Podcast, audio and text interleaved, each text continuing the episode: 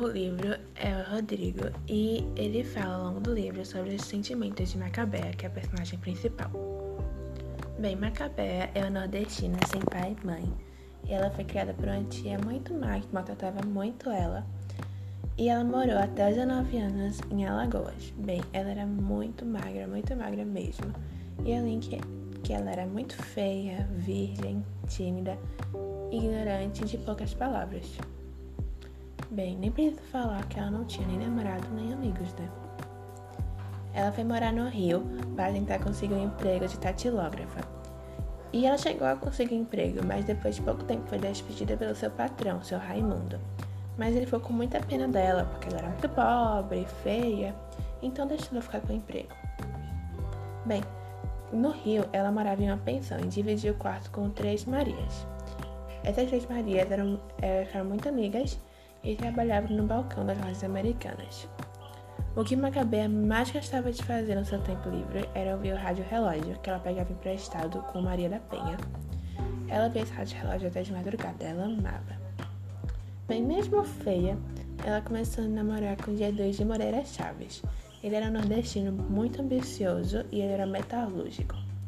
Mas ele terminou o namoro para ficar com Glória, uma menina muito bonita e esperta que roubou o namorado né, de de Macabea.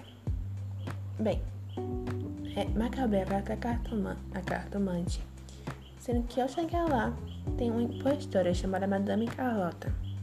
E Madame Carlota fala para Macabea que ela tem muita sorte. E Macabea acreditou. Então foi atravessar a rua feliz da vida, mas aí foi atropelada por um carro amarelo. E é nesse momento que, ela, que acontece a sua hora da estrela, porque é o momento que todos olham para ela e ela se sente a verdadeira estrela do cinema. Bem, a história termina com uma grande ironia no fim, porque só no momento da sua morte ela descobre a grandeza do seu ser. Bem, mas vamos falar um pouco sobre Clarice agora, que é a autora. Bem, Clarice nasceu na Ucrânia no dia 10 de dezembro de 1820, mas ela chegou no Brasil em março de 1822 e passou sua infância no Recife.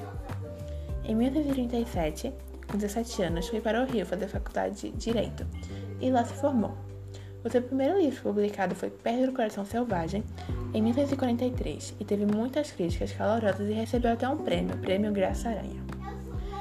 Clarice começou a colaborar na imprensa em 1942 e ao longo de toda sua vida ela nunca saiu totalmente do, do jornalismo. Bem, ela trabalhou na Agência Nacional e nos jornais A Noite e Diário da Noite.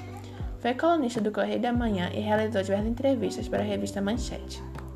A autora foi cronista do Jornal do Brasil. Produzidos entre 1967 e 1973, esses textos estão reunidos no volume A Descoberta do Mundo. Bem, entre suas obras mais importantes, a reunião de contos em A Legião Estrangeira, Laços de Família, Os Romances, A Paixão, segundo GH, e A Hora da Estrela. Clarice Lispector faleceu no Rio de Janeiro, dia 9 de dezembro de 1977, no dia de seu aniversário.